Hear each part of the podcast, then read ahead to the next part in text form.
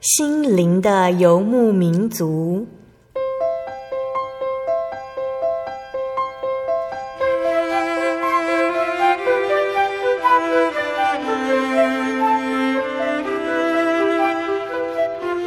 在这个谁都不管谁的后现代社会里，每个人的心灵都是游牧民族。成长的过程就是寻找的过程。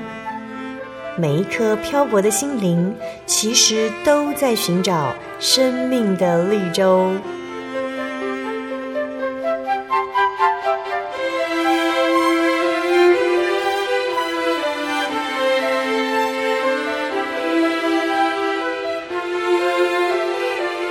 本节目由真耶稣教会台湾总会制作，欢迎收听。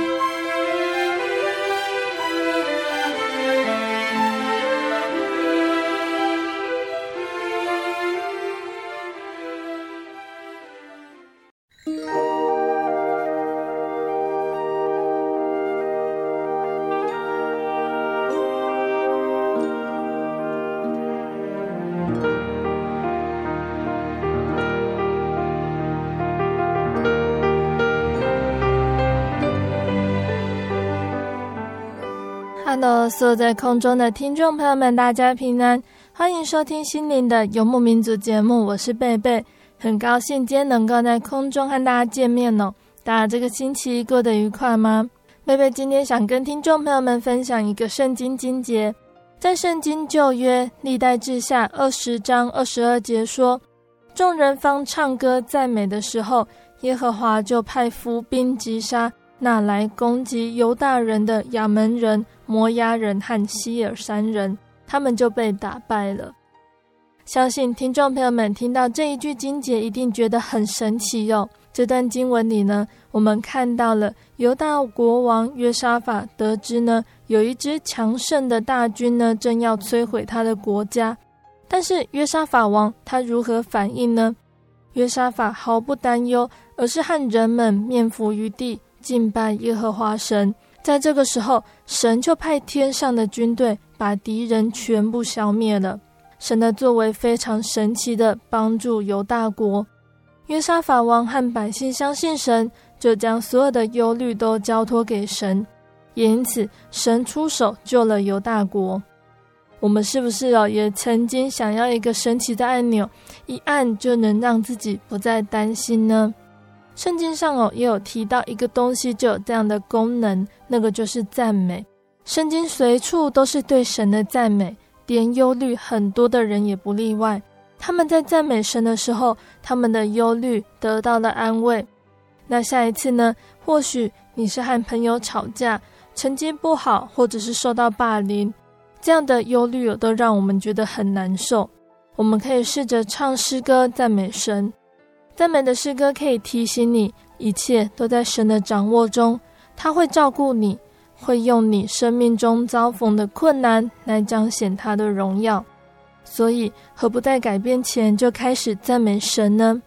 我们只要赞美神，就会有更多希望与信心，不再忧伤，开始活得喜悦。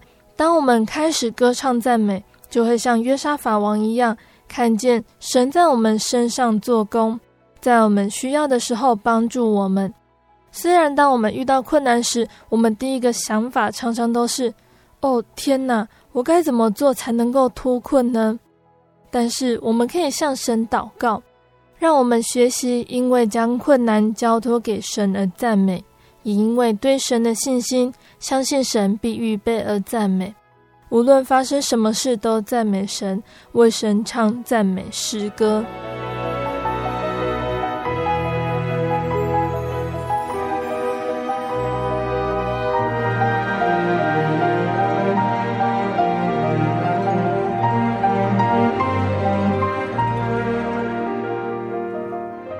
要播出的节目是第九百九十一集《小人物悲喜》，我要歌颂慈爱主。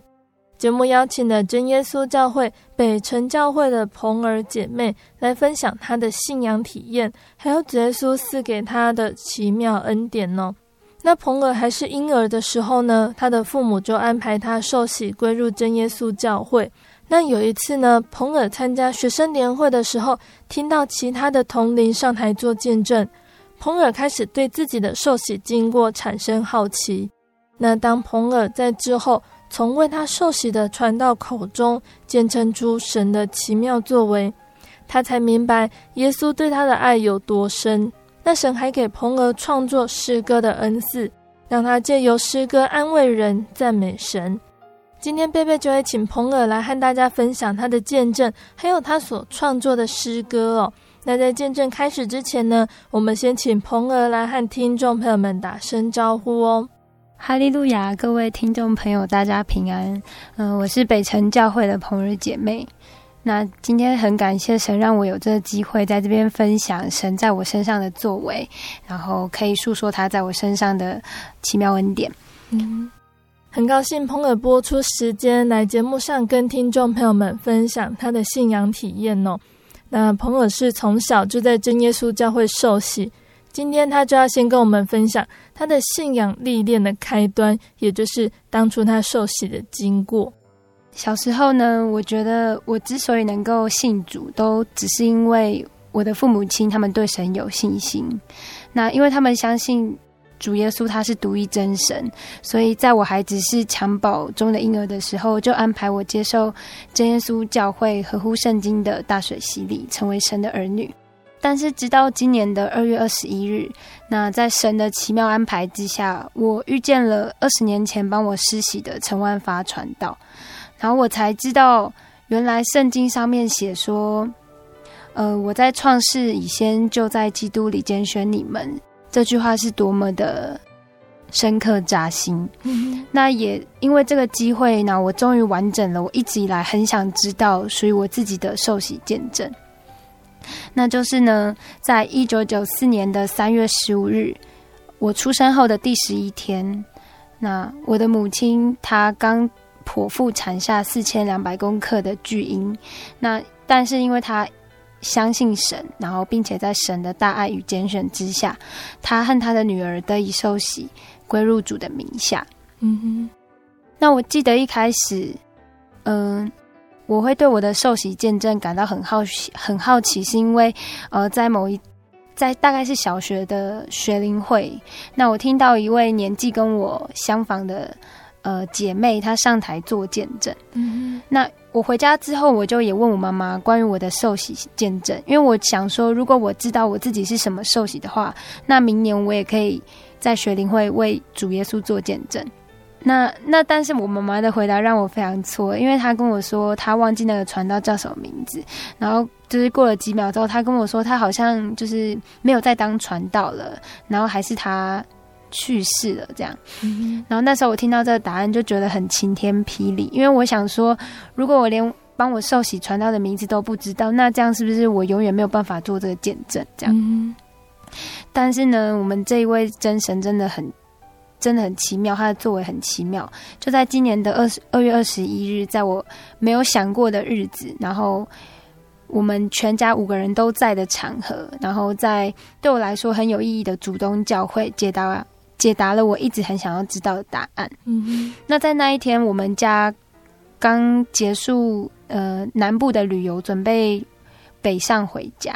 那因为今天就是那一天是礼拜六安息日，所以我们就在讨论说，那我们今天回去的时候可以路过哪里去守安息日？嗯，然后最后我们就决定，我们要从高雄一路杀到竹东教会聚会，因为这间教会是。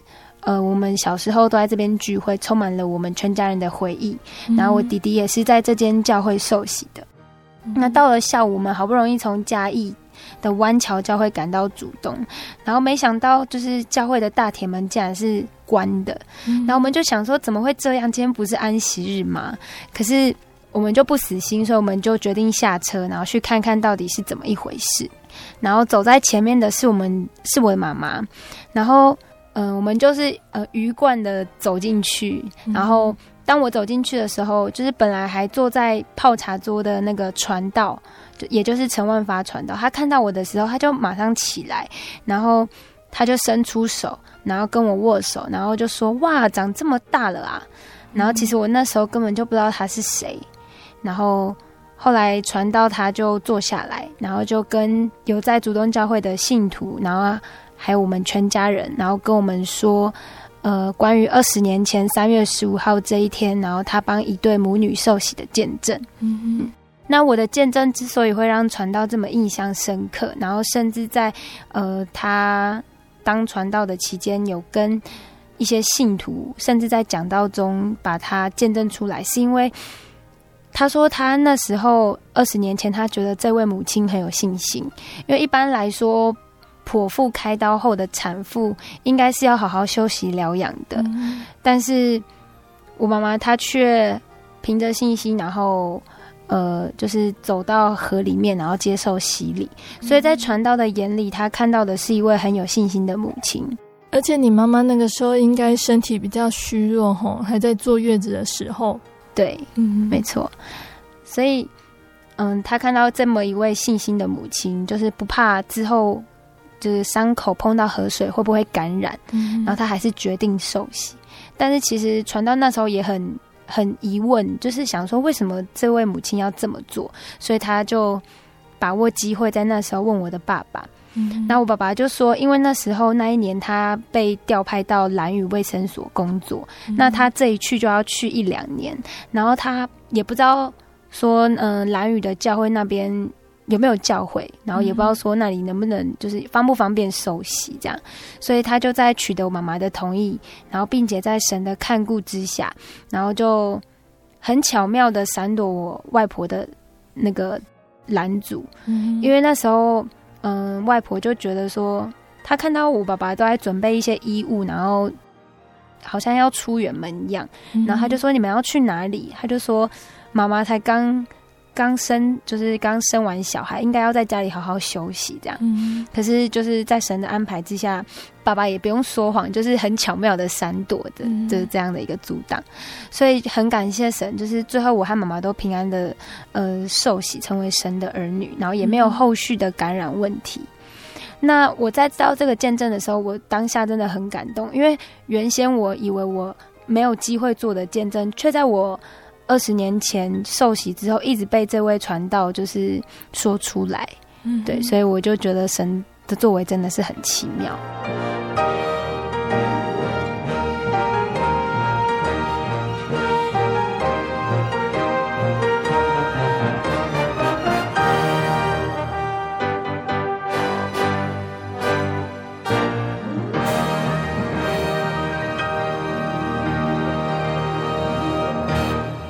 一般从小就在教会里受洗的孩子哦，因为年纪小，在信仰上比较不会体会耶稣的救恩有多宝贵。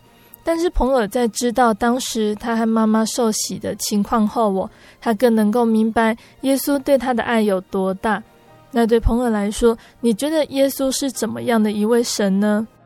对于我来说，主耶稣他是一位真神，这件事情就是毫无疑问，因为我的。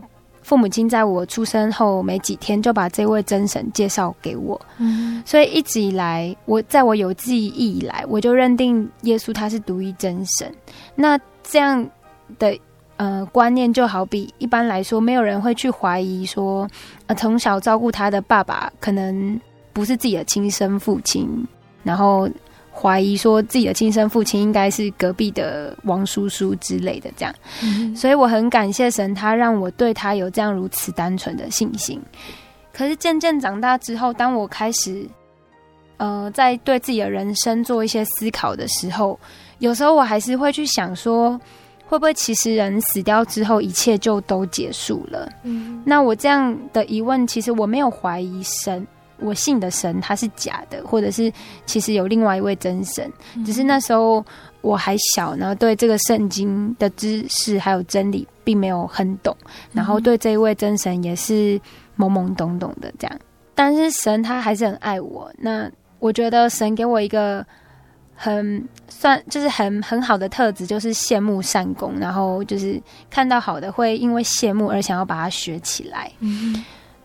那还记得是大概小学二年级的时候，我那在那之前我去教会，就是一到教会我就会倒头就睡这样。嗯。但是直到有一天，神他开了我的眼睛，他让我观察到，就是和我同年纪的一个小姐妹，她跟我一样，她也是和妈妈来聚会，然后也是坐在妈妈的旁边。嗯、可是她和我不一样的是，她没有睡觉，然后她在听道理，然后翻圣经，并且很认真的在做笔记。嗯，那时候我看到他的背影，我就觉得就是这样很认真的背影，就是很美丽这样。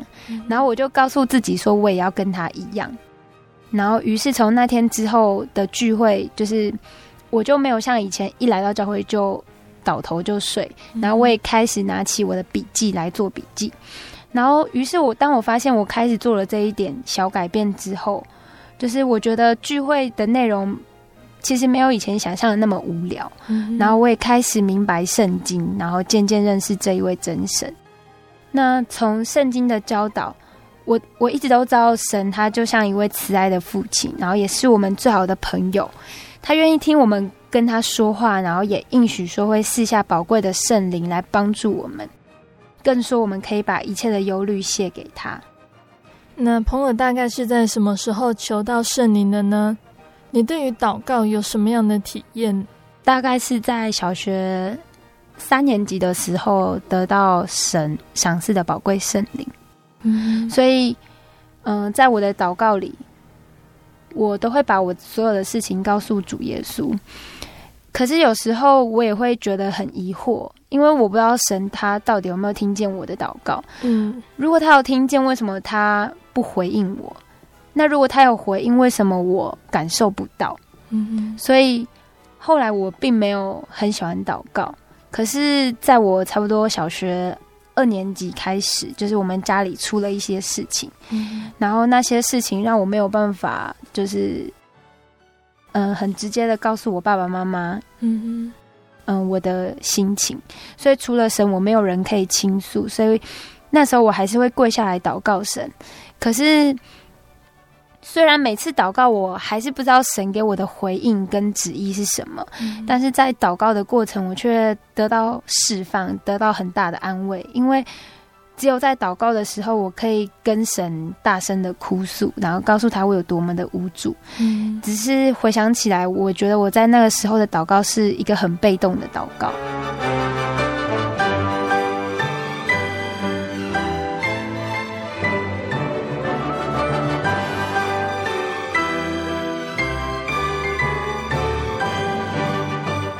我记得我第一次主动、很迫切的想要找一个地方跪下来和神祷告，是在小学三年级的某一天。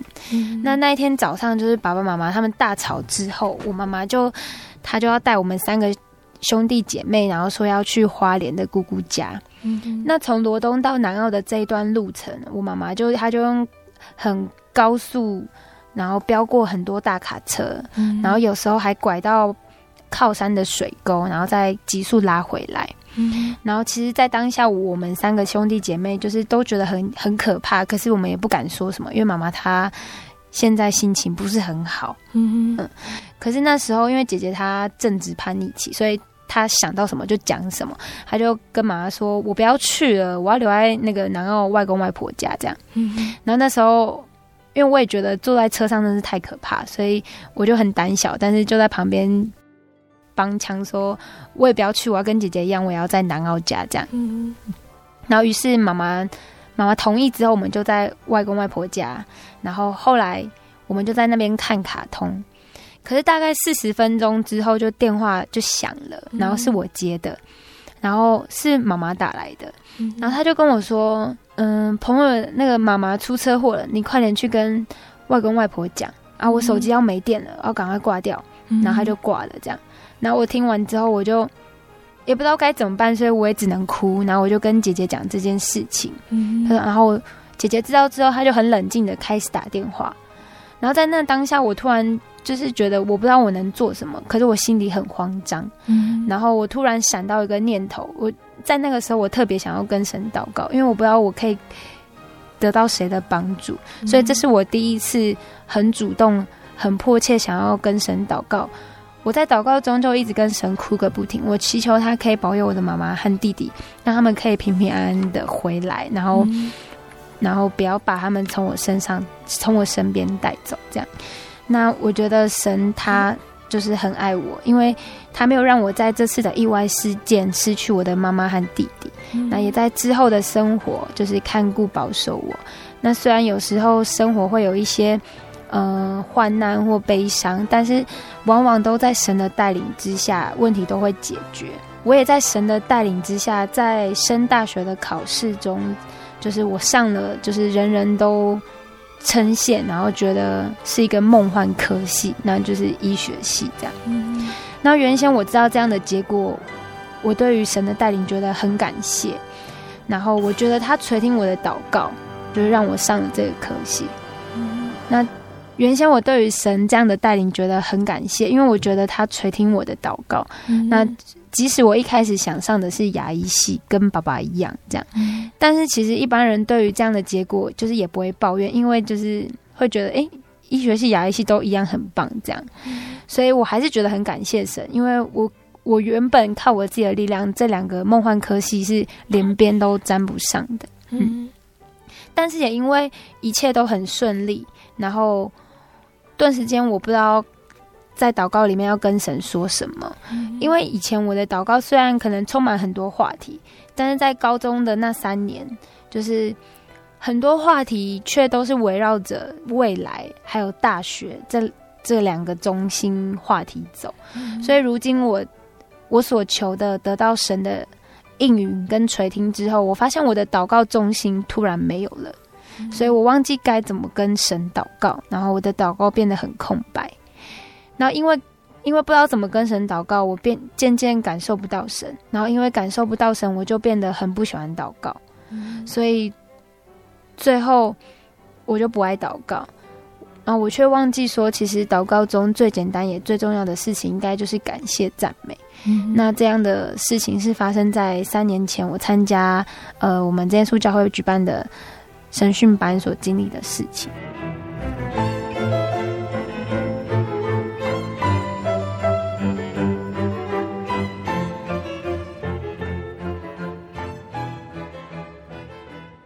主祷文：我们在天上的父，愿人都尊你的名为圣。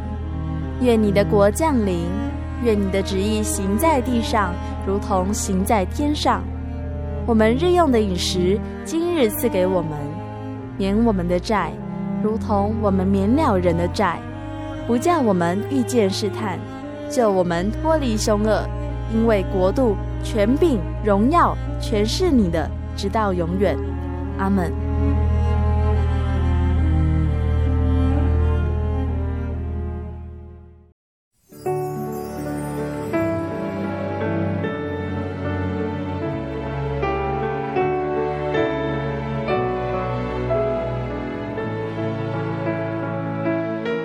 亲爱的听众朋友们，欢迎回到我们的心灵的游牧民族，我是贝贝。今天播出的节目是第九百九十一集《小人物悲喜》，我要歌颂慈爱主。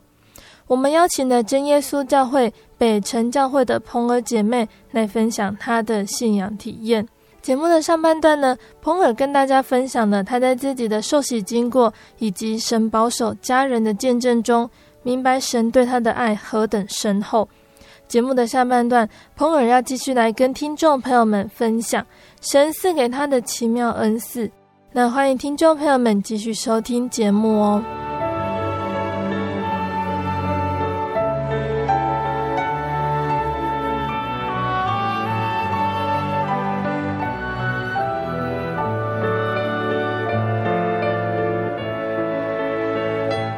上班的节目中呢，鹏儿跟我们分享到了他在信仰祷告上的体验，带领他认识神的爱。但是，当他发现他在信仰上遇到了瓶颈，他不知道该怎么跟神祷告了。那这个时候，鹏儿，你是怎么跟神互动呢？神是怎么为你找到出路的呢？我就不爱祷告，可是神他爱我就爱到底。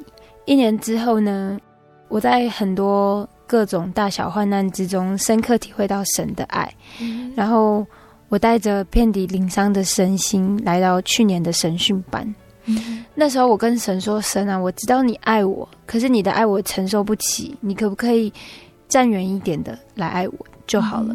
那今年呢，是神训的最后一年了，神依旧用他最深最大，然后永远不改变的爱爱我。嗯、再来神训三年级的前几个月，我发现了一件神在我身上一个很美妙的恩赐，那就是创作诗歌。嗯，那我现在就要唱一首诗给大家听。嗯，然后它是出自圣经的诗篇一百一十六篇一到二节。我爱耶和华，因他听我声音，我恳求他既向我侧耳听，我一生要求高他，我要感谢你赐我旋律歌声与恩典，我一生要跟随你，直到永永远远。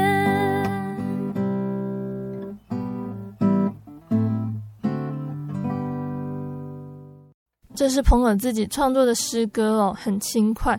那这首诗歌是在什么样的情况下写下来的呢？这首诗是我在今年的五月三十一，呃，安息日下午写的。嗯，那天我在台北教会聚会，然后传道在黑板上写的题目是雅比斯的祷告。嗯，那这一段故事记载在圣经历代志上四章九到十节。然后呢，这边写到雅比斯比他众弟兄更尊贵，他母亲给他起名叫雅比斯，意思是说我生他甚是痛苦。嗯、那雅比斯求告以色列的神说：“圣愿你赐福于我，扩展我的境界，常与我同在，保佑我不遭患难，不受艰苦。”神就应允他所求的。嗯哼。那从这两段经节，我们可以猜测雅比斯他可能原本是他们家最不讨喜的小孩。因为他的出生过程让他的妈妈甚感痛苦，然而他却比他众弟兄更尊贵。为什么会这样呢？那传道告诉我们说，关键是因为他的祷告。那刚刚我们我刚刚唱的那首诗歌，呃，所引用的经节也是在这次的聚会传道勉励我们所翻的。嗯哼，那我自己觉得我跟雅比斯有一点相似之处，因为我就是呃让我妈妈剖腹生产。嗯，但是我不敢说我们我在我们家三个呃兄弟姐妹是是有多尊贵，嗯，但是我自己的体验是，我从神身上得到的恩典真的很多，嗯，因为除了身体健康，然后会一些些音乐，然后头脑精明一些些之外，这些神额外赏赐的恩典，那在信仰上呢，神总是开启我的双眼，让我可以呃从我周遭的人事物间接学会教训。而不是神直接容许患难加在我身上试验我，然后让我在患难中才学到教训。嗯，那这首诗歌就是在这样的背景之下，然后在感谢与赞美中，然后呃，我所写下的。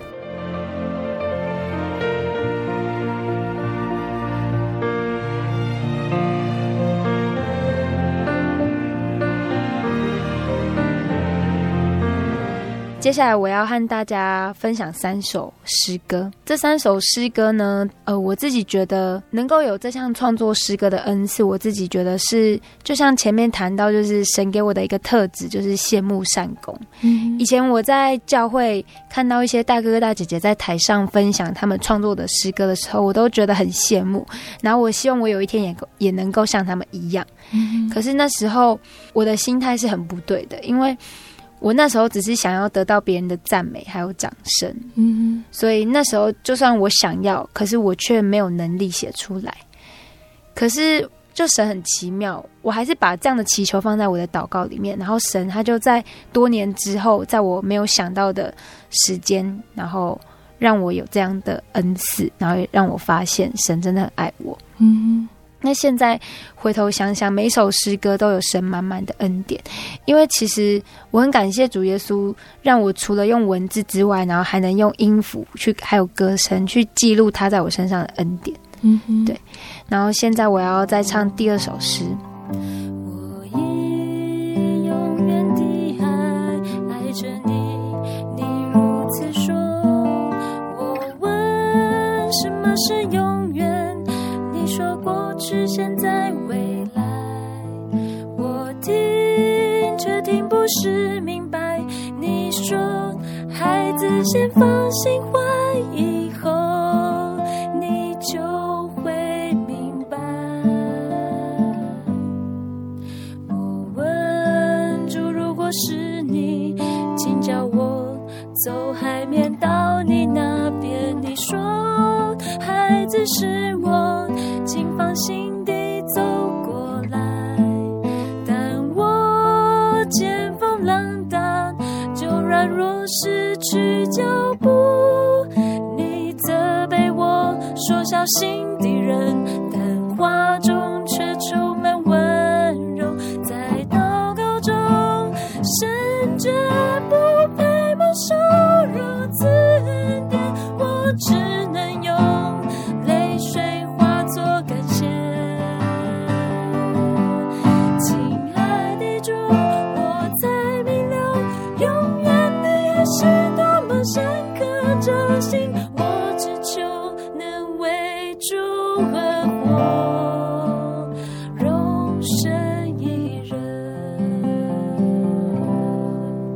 那这首诗歌当初是以什么心情写下来的呢？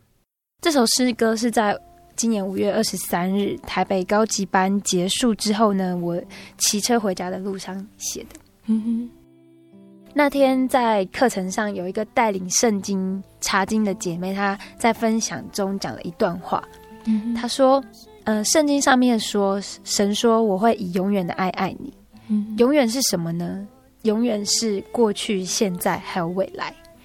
所以，当有一个人跟你说我会以永远的爱爱你的时候，不要怀疑他是骗你的。嗯那当下我听到这句话，我觉得好有趣哦，然后我也深受感动，所以我立刻拿起笔，然后把这句话抄在我的笔记本里。嗯那这一段话也成了这首诗歌最一开始的歌词。然后那天的崇拜课是有一个大姐分享她信主的蒙恩见证，然后其实，在上课的过程，我就呃一直起鸡皮疙瘩，因为我觉得神在他身上的作为真的很奇妙。嗯然后就像圣经上写的，就是神他的名称为奇妙测试，他是全能的神，永在的父，和平的君。那天上课上到一半的时候，突然有一位大哥，他很紧张、很慌张的从教室门口跑进来，他找我们的班负责讲几句话。嗯然后之后两位大哥他们就很匆忙，然后很粗鲁的把门关上，然后嗯离开教室。那时候我看到很吵杂的声音，我还往他们这个声音，我还往这个声音看一下，然后我觉得想说，你们怎么这么没有礼貌？我们还在上课，你们怎么这么大声？这样。嗯可是过了五分钟之后，第三个大哥他走进来，然后他跟讲员说，就是暂停一下，因为他说他告诉我们，就是刚刚班负责的女儿她突然有癫痫的状况，然后已经送往救护车，就是已经叫救护车送往医院，然后要我们先为这个妹妹祷告，嗯然后我们就暂停上课，然后起来祷告。那当我们所有的人同心念出“奉主耶稣圣名祷告”这八个字的时候，不知道为什么我的眼泪开始狂流，但其实我那时候也不知道为什么我自己在哭。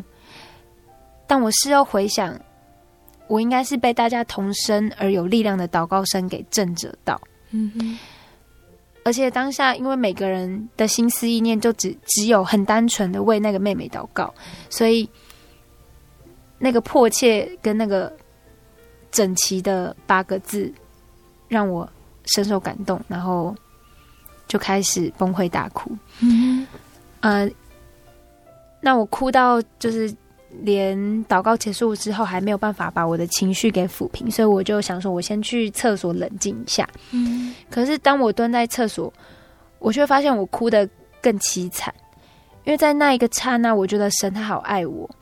我的眼睛突然闪过一幕幕神在这个学期亲自带领我度过的大小患难。嗯因为那一阵子我在课业、学校还有社团、教会忙得焦头烂额，每一件事情我虽然都做得很喜乐，并且在过程中得到很多快乐，可是人毕竟是人，很多事情光靠自己就是没有办法解决。嗯但是我回想起每次我碰到碰碰到瓶颈，跪下来跟神祷告之后，神就帮我开道路。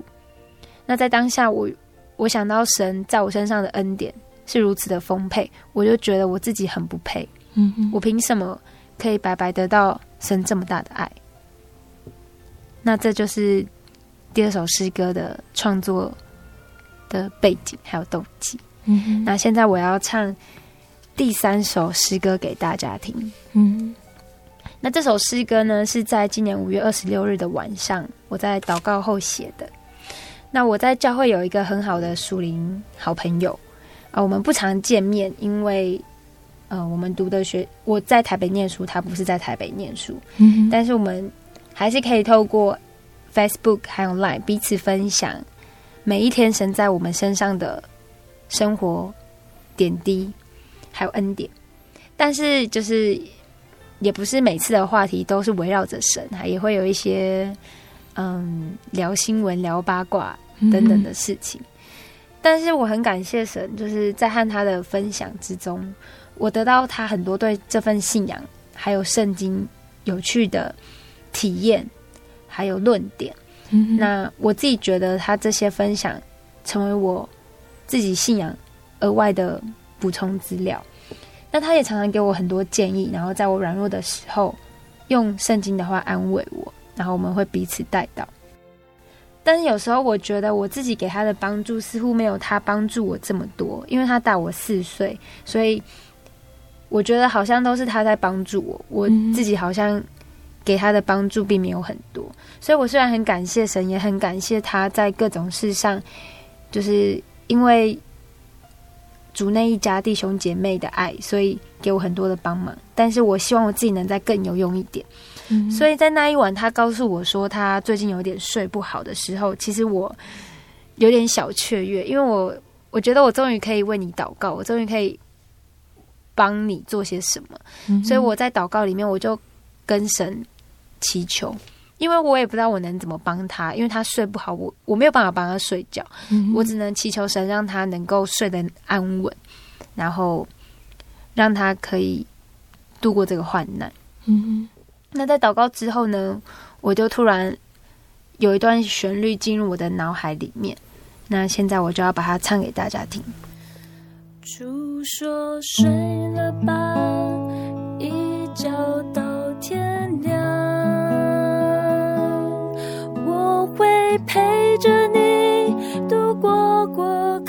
煎熬，相信他知道你一切所求所想要，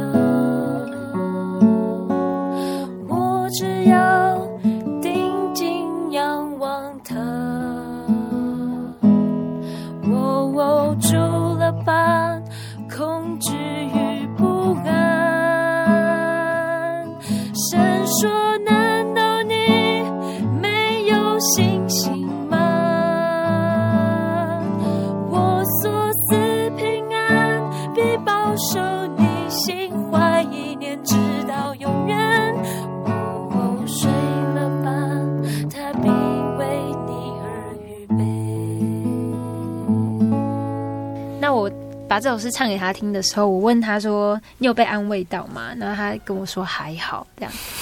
那但是，嗯，在之后的团契，嗯，我跟一位学妹分享这首诗歌，因为她那时候就是课业压力很大，嗯、所以我就唱这首诗歌给她。然后她告诉我说，她觉得很感动。这样。嗯，那从这件事件，其实我觉得。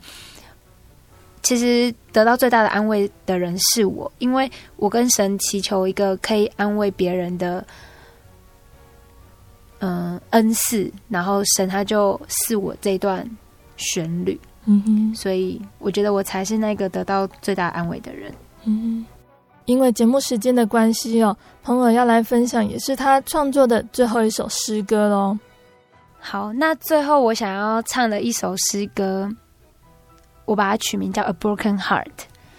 那在圣经诗篇五十一篇有写到：忧伤痛悔的心，你必不轻看。那在英文的圣经里面，就是有写到忧伤的灵，就是 Broken Spirit。所以我把这首歌取名叫《A Broken Heart》。它其实是有两段。一开始我会写这首诗歌，是因为那一天，呃，我跟我学校的朋友在讨论服务队的事情。然后我们就在闲聊的时候，他们就突然讲到，我我们班有一个女生，她有公主病，然后他们觉得跟她同组很衰，然后很她很雷这样，因为她觉得我们他们觉得她很傲娇这样。嗯，然后我听到这里，我就觉得，嗯，我就跟他们说，哈，原来就是你们都会这样子帮别人打分数哦，这样。嗯，因为我自己觉得我的能力没有很好，所以我觉得他们都很棒，所以我我那时候就觉得有点。担忧，我想说，会不会其实他们也在我的背后说说一些什么这样？嗯，好，那我现在先唱给大家听。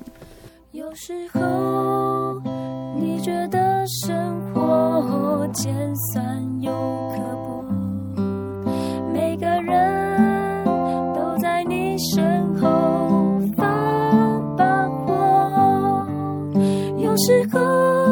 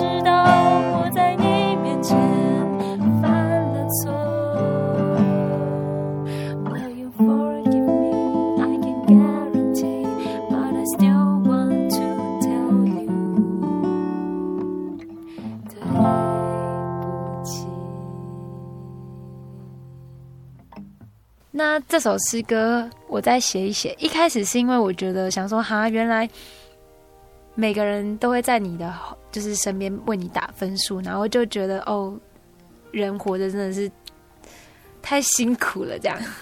然后我们也常常碰到很多事情，就是我们明明知道要去依靠神，要去寻求神，可是当我们很软弱的时候，其实连跪下去的力量都没有。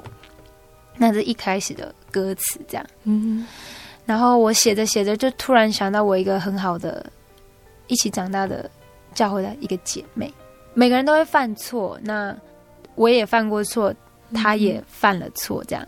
然后只是她因为这个错，然后让她觉得她跟神之间有一段有一个墙阻挡了。嗯，然后那时候我写着写着，就把我自己。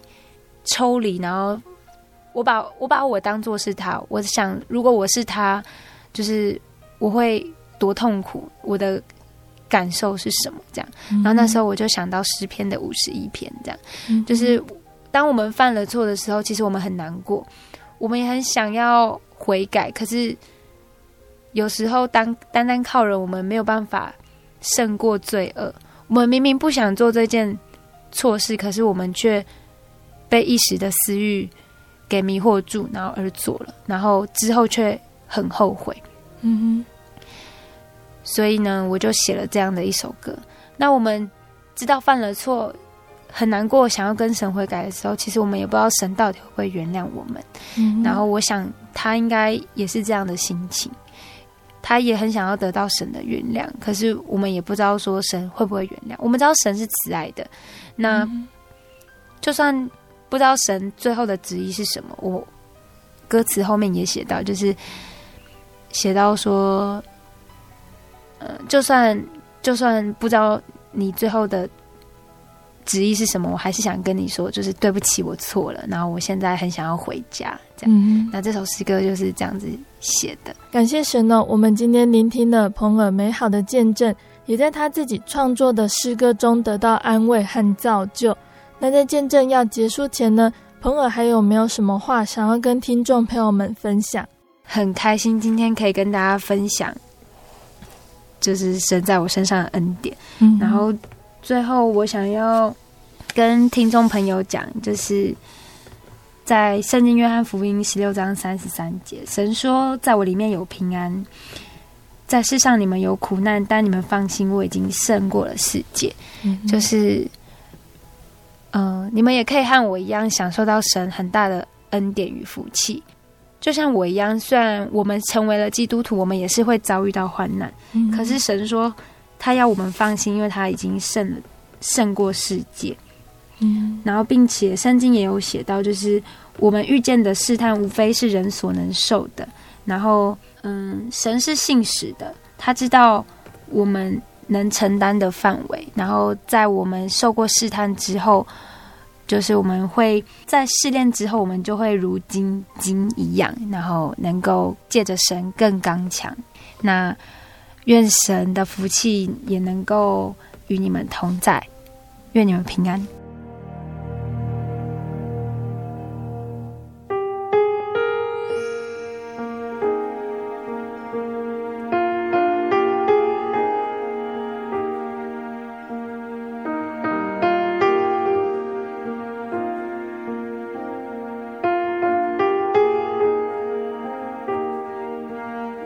亲爱的听众朋友们，澎尔的见证就分享到这里喽。从澎尔的见证里呢，我们可以看到神给澎尔满满的爱。澎尔曾经因为患难对神祷告说：“神啊，我知道你爱我，可是你的爱我承受不起，你可不可以站远一点爱我？”虽然澎尔这样子向神祷告，但是神依旧爱着他，看顾他。还给澎尔一项很美妙的恩赐，就是创作诗歌哦。对于澎尔的经历呢，或许有的听众朋友们会认为，为什么他要排斥神的爱呢？神的爱这么伟大，每个人都求之不得，这样子的祷告太不知足了。他也应该先反省自己有没有资格得到神的爱等等的想法哦。但其实我们在生活上，或许也曾经有过这样子的体验。例如，父母对孩子的关心跟约束，孩子总会抗拒抱怨，一天到晚只会管东管西，烦都烦死了。面对亲戚朋友的叮咛，孩子总会嫌多于厌烦。他很讨厌耶，我又不喜欢他。那当孩子的行为让爱他的父母失望的时候，他们反而顶嘴说：“谁叫你要把我生下来？”那当孩子的行为让爱他的人伤心的时候，孩子却也理直气壮地回嘴说：“谁叫你要爱我？我有叫你爱我吗？”是啊，我们没有叫父母爱我们，是他们先爱我们的。同样的，我们没有叫神爱我们，是他先爱我们的。我们对父母、对主耶稣的爱发出抱怨，其实只是我们少了观察和体谅。